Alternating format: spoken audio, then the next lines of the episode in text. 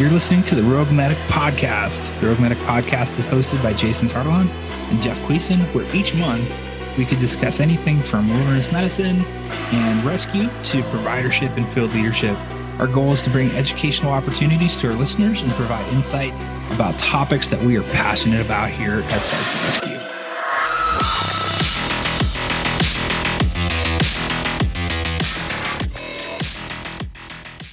All right, hey out there, welcome back to the Rogue Medic podcast. Today I'm coming to you from Oregon, um, and we're going to talk about a few different things, and we're going to take a look at um, some common things that happen out here on the line. It's going to be part of a little bit of a mini series that we're going to be talking about throughout the season this year, picking up little topics here and there and talking about some stuff. So, um, we're going to take a look at some things that affect a lot of us out here in the hot weather and in this taxing environment that we work in. And I'm not talking about heat exhaustion or heat stroke. Um, so, how about we just dive right on in? So, we're going to talk about electrolytes. So, our bodies require electrolytes to function, our muscles, our nerves, all of it depends on that balance that's happening within the body. So, we work in these environments and we either wash them out or we onboard too much stuff. And we're going to be talking today about what happens when you put too many electrolytes in the body. And yes, you can actually put too much in, and they cause just as many issues as not having enough. So, all right, so the four most common electrolytes that we can affect out here in this environment are sodium, calcium, magnesium, and potassium all of which cause problems within the body in a different way and we see different reactions and symptoms out of each of these. Let's let's dig on in. So hypernatremia is too much sodium. Um, and when we look at too much sodium or just sodium in general sodium regulates a lot of different functions within the body. It, it causes blood, it helps us regulate blood pressure, helps us regulate pH, and it also is a key for electrical activity and conductivity within the heart and also within our nervous system. It's managed and kind of buffered by the kidneys. So when we have too much, the, the kidneys will start to draw fluid into the interstitial spaces and like send those signals and triggers for the body to dilute this sodium out of the body. So a lot of times we see a lot of these electrolyte imbalances caused by dehydration, and we see the increases in these numbers exponentially based on that dehydration level we're at. When the body doesn't have enough solution to wash out or mitigate or dilute out um, all of that excess for the kidneys to be able to excrete, it backs up and the kidneys get clogged, and we start seeing rises and things. So when the kidneys get backed up and that occurs, we see hypernatremia occur. Um, we can also see this because we have excess onboarding of sodium as well. So, too many rehydration solutions, too many salty foods, um, those kind of things. When we're when we're out here in this environment, we're uh, a lot of us drink energy drinks or we drink uh, Powerades, Gatorades, those kind of powders. Um, there's even been I've even been told of guys that and gals that have every water bottle they put in, they put like some sort of electrolyte solution into. So, yes, we're trying to stave off dehydration. Yes, we're trying to maintain those, that electrolyte balance. But the reality of it is, we don't actually need a, a ton to kind of tip that scale. And we also don't need a ton of electrolyte to maintain. So, circling back to hypernatremia, when we when we're doing too much and we're onboarding too much sodium, through the foods, through electrolyte solutions, and so on and so forth, um, we start seeing a lot of different things occur. So that kind of mimic heat heat exhaustion, which is why dehydration is a primary contributor to dehydration and heat stroke, or sorry, heat exhaustion and heat stroke. So symptoms in most severe cases of hyponatremia include dizziness, leth- lethargy, and some loss of consciousness. You can also see some nausea, vomiting, um, back pain, um, back back towards the kidney area. Um, so those are things that we can see there. And the treatment for this is we're going to add more water, whether that be IV or PO, to the system, where we're trying to dilute this down so the kidneys can process it. Um, all of this has to play with like osmosis. So when we have too much of something in one area, we draw a solution from another area. So as we start looking at some of these other electrolyte imbalances, I want you to kind of think about that for a minute because when we have the onboarding of too much and we have that backup that's being caused by the kidneys and not allowing these electrolytes to process and be buffered appropriately, we're actually doing more cause of damage through dehydration right? We pull fluid from the area that fluid should be staying and trying to dilute this out the process. So one of the big things with electrolyte imbalances is we pay attention to urine output. So if we're not urinating as often as we should be, we're the color has changed. All of those things lead us down the rabbit hole of too much or too little. We're not going to talk about too little, but when we have too much, we see concentrations in the urine, so therefore it has a strong, strong odor. Um, we see deep color, um, and if we start seeing like back into like the browns, like you start seeing like really brown or very dark orange urine, um, you have too much concentration in the in the stream, and therefore you need to onboard more water. So one of the biggest things in the backcountry and in the field that we try to educate people to do is pay attention to your urine color.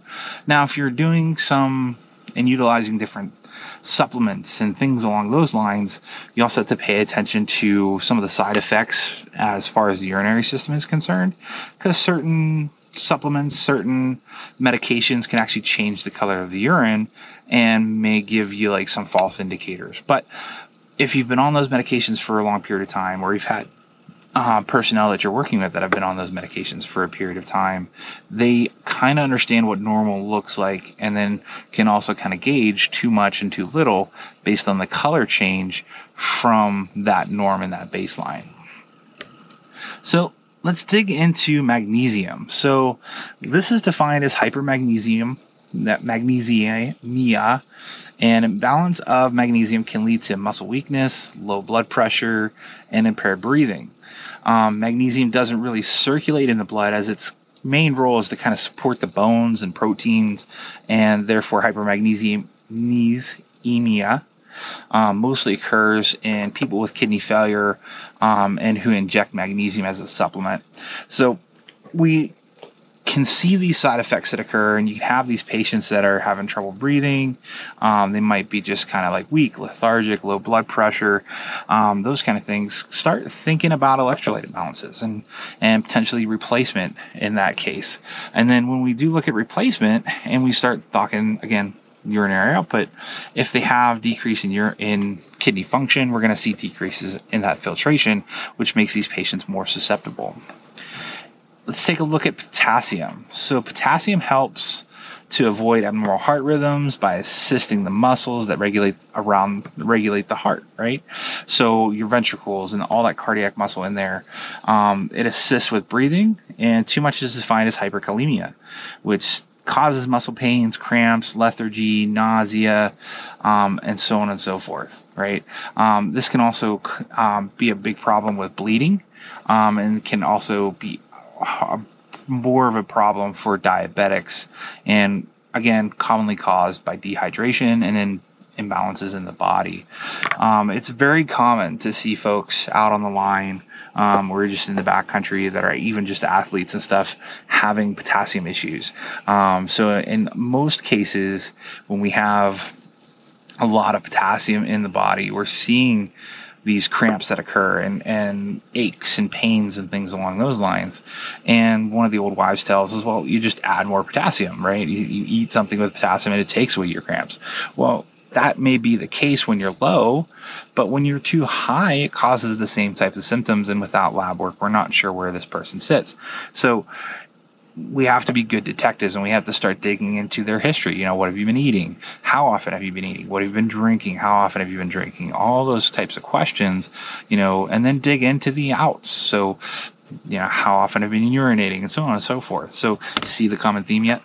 Um, but, you know, the kidneys are still the culprit here. You know, if, if we have issues with kidney function, we're not able to dilute and or or secrete, I should say, that urine out to get rid of all this stuff. So, and again, adding fluid to the system a lot of times helps, right? Whether we're drinking extra water, um, getting them some PO rehydration for a couple hours and having them just kind of sit and rest, um, those kind of things.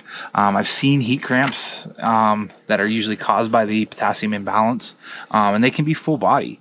Um, they look very clenched up and very um, sucked in. It's very painful.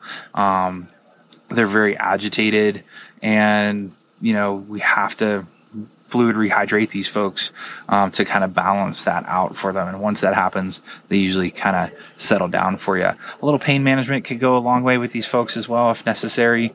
But once again, we want to make sure that we're we're rehydrating the body.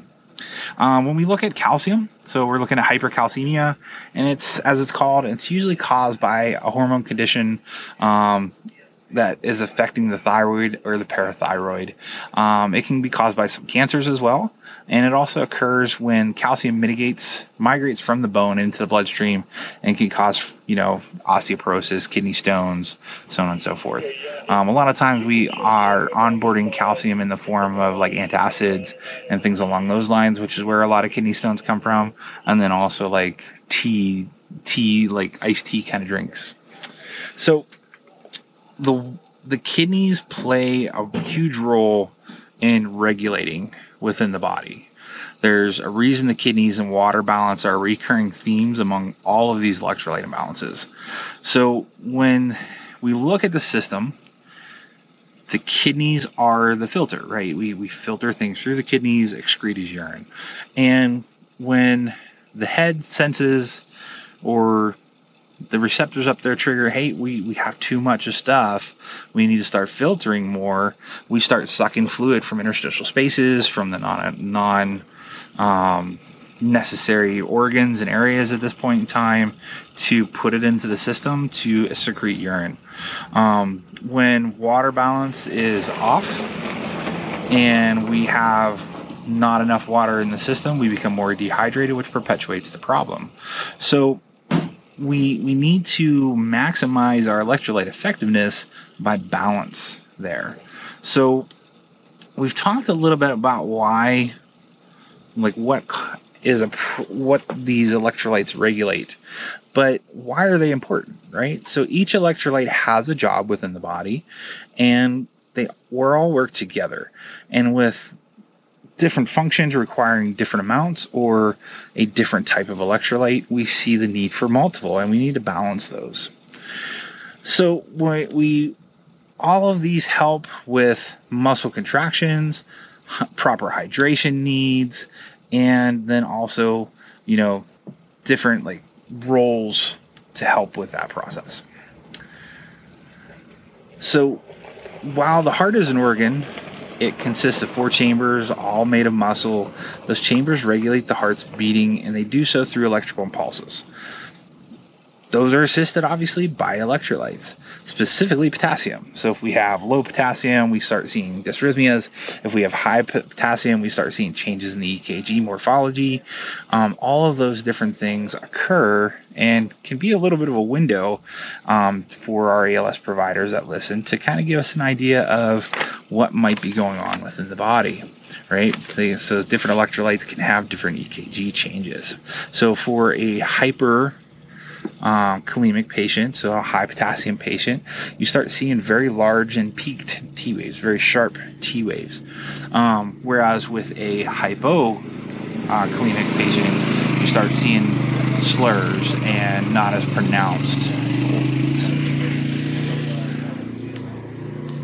So the diaphragm is a dome-like muscle between the abdomen and the chest cavity, and it's important for breathing again, muscles require electrolytes to function and send the correct signals and regulate how and how hard and so on and so forth. And then when the electrolytes are off, they also wear out faster because they don't have the correct energy and or ability to conduct messages through the nervous system to regulate and function correctly.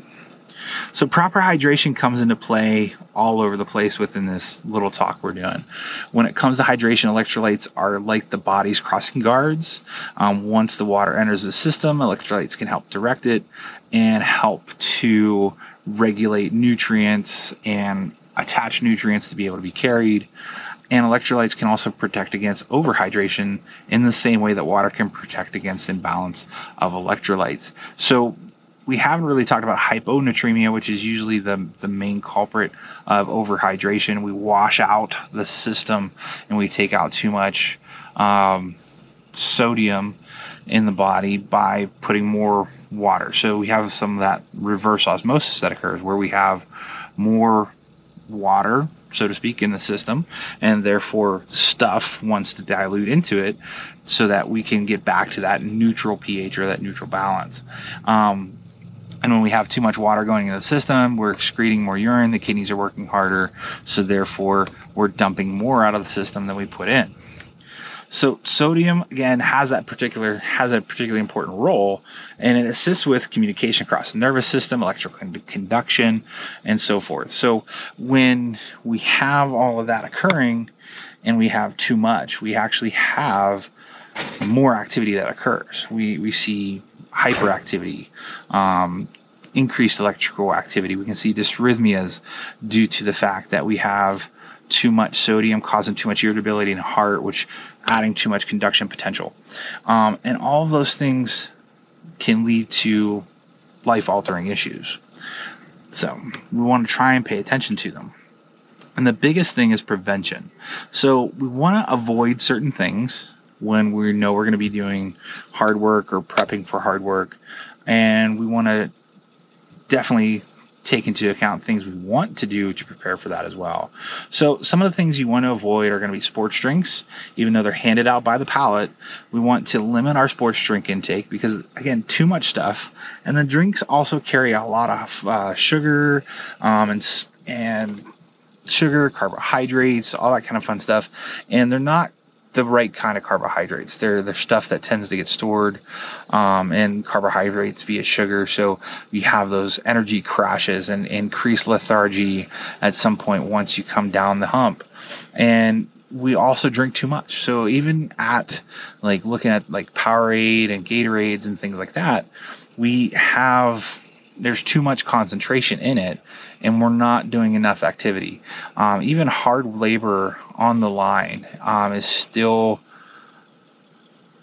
if, if is still being looked at by the sports medicine community, same as like athletes, right? Pro athletes that are working at, at peak performance. Um, and the main suggestions that are coming out of that space today is a, a ratio of intake. So um, for us, and most of the parts, most of the time in the backcountry, we do like a 50-50 mix. We look at some of the newer data and we look at some of the newer studies and things like that, and we're seeing it's more like a one to two kind of mix. So for every like one bottle of Gatorade, you want to have two to three bottles of of water. Um, and then we used to do that whole like 50-50, so half a bottle to half a bottle uh, to to a bottle of water kind of deal. So still kind of the same ratio. We're just kind of looking at it from a different aspect. So for every one bottle of like one 20 ounce bottle of like Powerade, Gatorade, those kind of things, um, or even just electrolyte solutions like your drip drops, liquid IVs, um, all that kind of fun stuff.